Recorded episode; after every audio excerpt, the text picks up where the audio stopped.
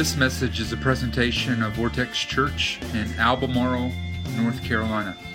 For more information about the ministry of Vortex Church, please visit us online at vortexchurch.com. As we get ready to start, let me just set up where we are with Romans 5. Um, the book of Romans is written as this grand dissertation by the Apostle Paul. It is over the first part of the book.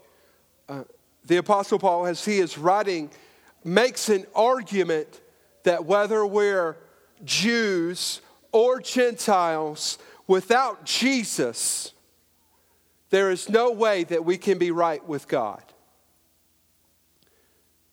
And as we read that, it's easy for us just to kind of go, Jews, that refers to a Jew. But when I read scripture, the, the message towards the Jews is a message towards people who are on the inside and people who are on the outside. And so, the first part of the book of Romans, the Apostle Paul says, Hey, if you've been on the inside of this whole gig for a while, or even if you're on the outside, it doesn't matter. You're lost if you don't have Jesus. And back in the fall, we went through a series called History, and we looked at the, the story of the prodigal son and how the wisdom of Jesus, as he tells that story, shows us that the younger son is lost in his failures, but the older son is lost as he tried to stay home and earn the affections of the father. And so, as we pick up in Romans 5, you see at the beginning of the chapter the word therefore. That means that it is connected to what has already happened, what's already been said. So, we will start reading in verse 1. Therefore, since we have been justified through faith, we have peace with God through our Lord Jesus Christ through whom we have gained access by faith into this grace in which we now stand. And we rejoice in the hope of the glory of God. Not only so, but we also rejoice in sufferings because we know that suffering produces perseverance. Perseverance, character, and character, hope. And hope does not disappoint us because God has poured out his love into our hearts by the Holy Spirit, whom he has given us. Let me just stop there and point something out to you. At the beginning of this chapter, the Apostle Paul invites us to rejoice in two things. And it doesn't make any sense that those two sentences are right next to each other. The first thing that he invites us to rejoice in is the hope that we have in the glory of God. And in the very next sentence, he invites us to rejoice in our sufferings. Continuing on. See, at just the right time, when we were still powerless, Christ died for the ungodly. It's very rarely will anyone die for a righteous man, though for a good man some might possibly dare to die. But God demonstrates his own love for us in this that while we were still sinners, Christ died for us. Christ died for us. There's a a little phrase in there that's important. And it is this that God demonstrated his love for us. And most of the time for us, when we think about love, we think about it in an abstract, emotional kind of way. But the Bible tells us right here that we know that God loved us because he has demonstrated his love for us. Continuing on. So, since we now have been justified by his blood, how much more shall we be saved from God's wrath through him? For if we were God's enemies, we were reconciled to him through the death of his son, how much more, having been reconciled, shall we be saved through his life? Not only is this so, but we also rejoice in God through our Lord Jesus Christ. Through him, we now have received reconciliation. As this passage begins to close, the Apostle Paul uses this phrase twice that we shall be saved. We are being saved. That there's this, we are being saved. That there is not, it's not just a, a moment. There's not, there's a decision that I make to follow Jesus, but there's something that needs to be happening after that moment that is the process of me being saved. And the key to that is found at the very beginning when he invites us to rejoice in both hope and suffering. Let's focus in on this verse. I want you to look at it with me. It's verses 3 and 4. It says this that we know that suffering produces perseverance, and perseverance, character, and character, hope. And we know this that hope does not disappoint us. Suffering produces perseverance. When I was a kid in South Carolina, we learned that Andrew Jackson was born in South Carolina. And most of y'all that went to elementary school around here learned that Andrew Jackson was born in North Carolina. I don't know who's right, but I know he was born somewhere. There's a story about him as a kid. A historian was doing some research and went to his hometown and asked some questions and just was trying to figure out uh, kind of what his childhood was like. And the, the kids that grew up with him said, We're just shocked that he came out to be this great general leader, eventually president of the United States. Because when he was a kid, he just wasn't much. As a matter of fact, there were two or three kids that outshined him in everything. There was one kid that lived right near his farm that they were always kind of at odds because at everything he did, this kid would beat him. And as they're telling the story, they said to the writer, Well, we remember, I mean, it would be about three out of every four times they would wrestle, Andrew Jackson would lose to this guy. And the writer said, Whoa, wait, wait a minute. Three out of every four times? You mean he kept going? They said, yeah, after three times, he would keep saying, I'm going to keep wrestling until I win a match. And on the fourth time, he would finally win. You see, that's where life has some of us today. It has us in a moment when it's been difficult, when it hasn't been easy. And the invitation of God is to not give up.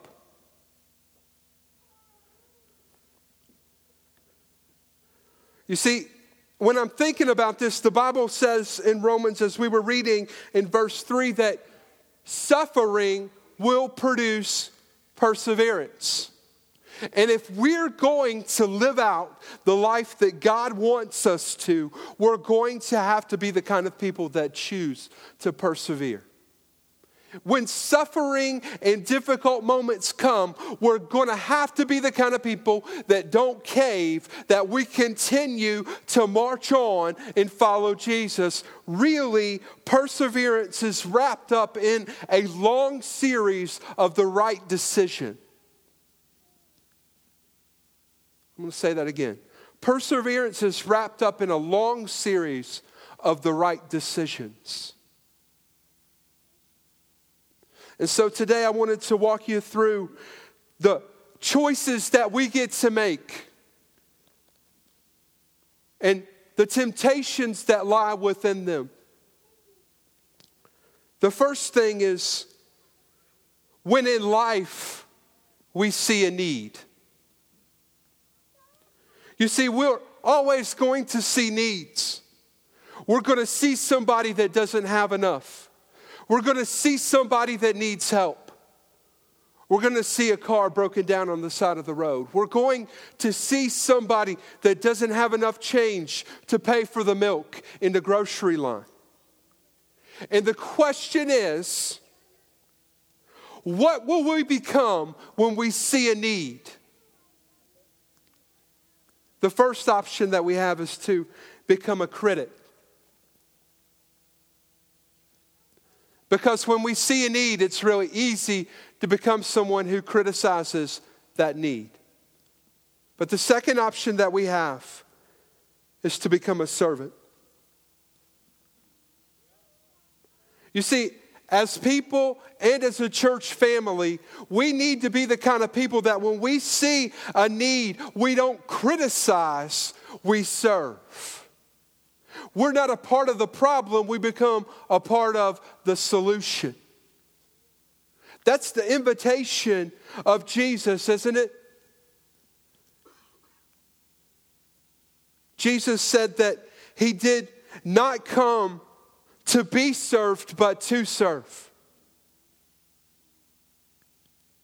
And when we perceive a need, if we're going to respond the way that Jesus did, we need to respond by responding to that need with the heart of a servant. That's beautiful, isn't it? Just listen to them talk, letting us know that they're alive that's great. Listen, I'm happy we got kids. That means we got some married couples that like each other somewhere. That's good.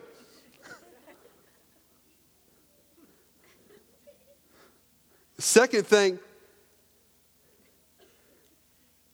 that we deal with, and we deal with this situation every day, is when we get to the point where we perceive a personality flaw in somebody else.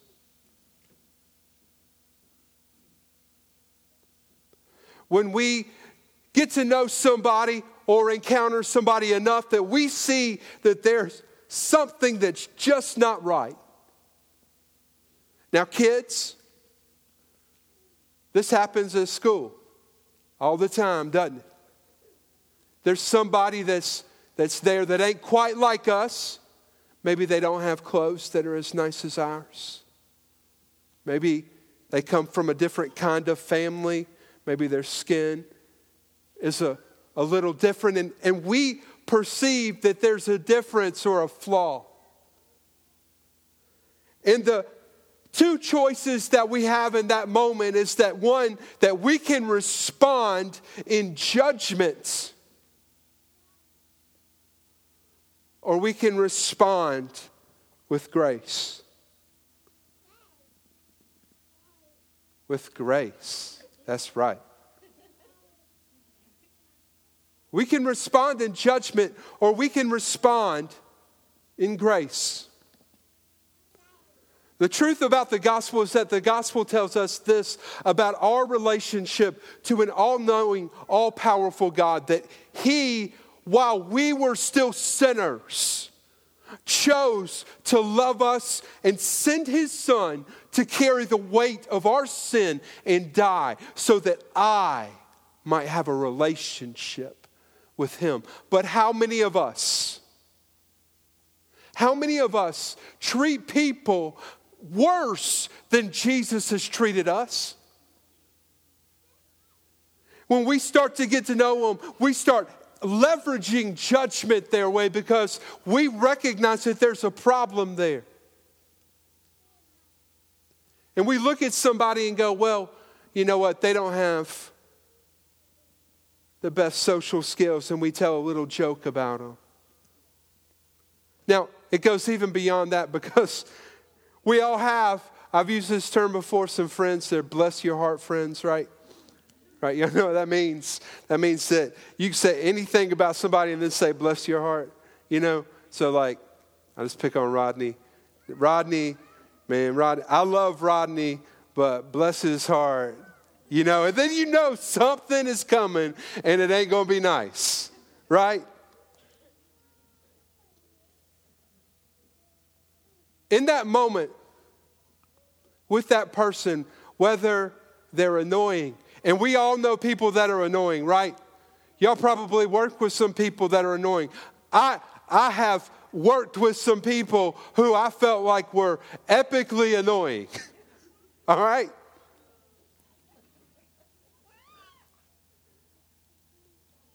Or if it's a hurtful person. Y'all know people can be hurtful too, right?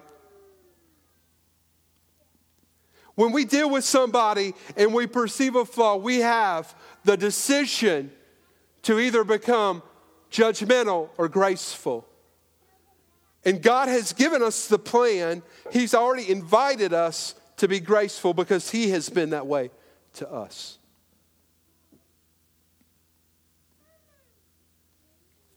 And the last thing that we sang about this just a few minutes ago is the moment where we stumble in life upon a problem. How many of y'all know that problems are going to come? You can't get out of the way of them. They're going to be a part. Jesus even said, In this world, you will have trouble. I mean, He's already laid it out for you. If you follow me, there's going to be trouble in the way. And we're going to encounter problems in life. It's coming. If you don't have a problem right now, get ready because one's on its way. All right? The reason is, is that if we've chose, if we've made a decision to follow Jesus, we have literally stepped against the current of the world that we live in. Everything else is going the opposite direction. There's going to be resistance, but resistance is healthy.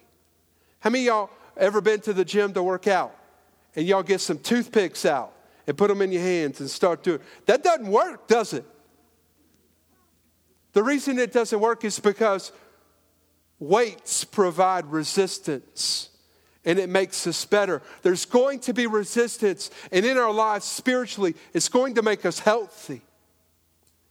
God's going to use it to knock some stuff off of us. But in the middle of a problem, we have two different responses. The first one is that we can respond in fear. The second is that we can respond in faith. Since the beginning of the year, we spent about four weeks looking at how God invites us to live in security. And He tells us through His Son Jesus that we don't have to worry. And He takes us through these examples in Matthew 5 and 6, telling us that even the lilies of the field are clothed. Why do we worry about what we're going to clothe? Why do we worry about what we're going to eat? Even the birds of the air have food. But yet,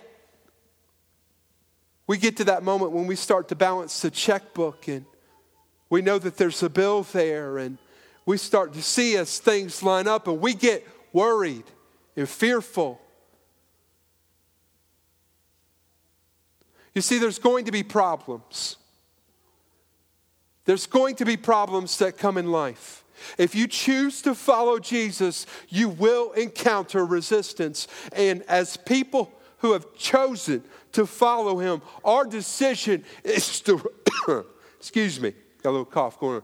Our decision is to respond to those moments in faith. I've told you this before. Fear says God can't, faith says God can. Fear says that God can't. Faith says God can. Now, I don't know, how many of y'all have seen um, what is, a, is emerging to be one of my little girl's favorite characters? She dressed up like him for Halloween this year. Uh, Finding Nemo. Anybody ever seen the movie Finding Nemo? Right? Do y'all remember the Bluefish Dory? Y'all remember Dory? I love Dory. I love Dory. I think it's a, one, of, one of those great characters. And I want to show you a, a, a scene from, from this movie and just let you look at it real quick and then we're going to talk about it. Hey, Mr. Grumpy Gills. When life gets you down, you know what you gotta do? I don't want to know what you got to do. Just keep swimming, just keep swimming, just keep swimming, swimming, swimming. What do we do? We swim, swim. Dory, no singing. Oh, oh, oh, oh, Dory. I love to swim in. Dory. When you want to swim, you want See, to I'm going to get stuck on- now with that song. Now it's in my head. Sorry. Just keep swimming, just keep swimming, swi- right? That over and over and over again. What do you remember about Dory? She have a good memory? No. Can't remember anything, right? Remember random facts. But she kept singing that song, Just Keep Swimming. Let me give you some advice about perseverance. For us as people who love Jesus, if we're going to persevere, perseverance has a short memory. Perseverance has a short memory because many of us, we can not only get hung up on our mistakes, we can also get hung up on our success. You see, perseverance looks back and says, That's behind me. And now I need to make the next decision. I can't coast on the fact that I made the right decision yesterday. I have to now make the right decision now and today. I can't wallow in guilt over the fact that I failed it yesterday. Today, I have to make the right decision today. Perseverance has a short memory. And in John 14, 6, Jesus tells us something that's very central to us at Vortex. This statement, it wraps itself in, in so much of what we believe about the life that God has invited into us. And in John 14, 6, Jesus said, I am the way, the truth, and the life. I am the way, the truth, and the life. If we are looking for the path of perseverance, it is just simply this following Jesus. That's how, in the middle of this passage, as Paul begins to open it up, he says we can rejoice in suffering. We can rejoice in suffering because that suffering is producing perseverance. In other words, I know that I'm going through something, but I'm going through it. I'm not staying in it. I'm going to make my way through this. And as I go through it, God is going to build something in me. So let's pray as the worship musicians get ready to come back as we get ready to close today. Let's pray all across the room, everybody. Let's take a moment. And God, as we pause today, for some of us, we're in a moment where we're trying to figure out how we're going to take the next step. We're trying to understand where the next move is going to be and what we need to do to be faithful to you. For some of us, God, we're just in the middle of a problem and our eyes have just been fixed on this problem.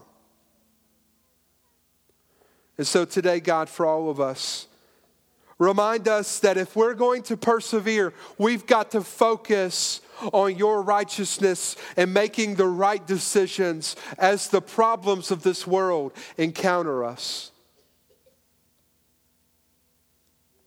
That when we see a need, we can become a critic, but instead let's become a servant. God, that when we see a flaw in somebody, we can become judge, jury, and executioner, but instead, God, let us become pets dispensers of grace. That we give out grace, God. And Lord, when we encounter a problem, when we come upon a difficulty, God, let us do it, not and walk through those circumstances, times, and trials, God, with faith and not with fear.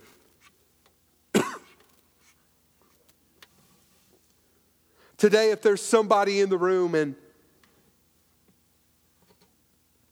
and you would say today, I'm, I'm in the middle of a difficult season, and I just want to commit to God right now that I'm going to I'm going to walk with Him. I'm going to take the next step the next day, the next week. I'm going to take the next choice and I'm going to invest it into the heart of God. If that's you and you're in the middle of a difficult season right now, but you want to commit to Him this morning, that that's going to be, would you raise your hand just so I can pray for you? I see those hands.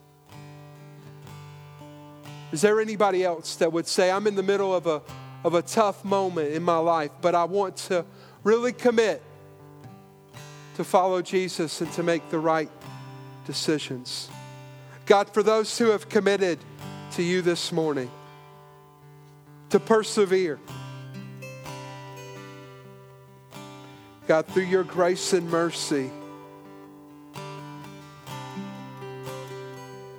God, would you come and build them up? Invest strength in them, God. Call out of them things that they can't even recognize in their own heart right now. God, if they're discouraged, give them encouragement.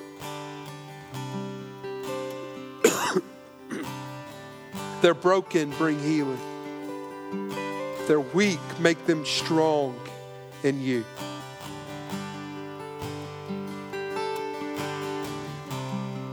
In the name of Jesus, we pray. Amen.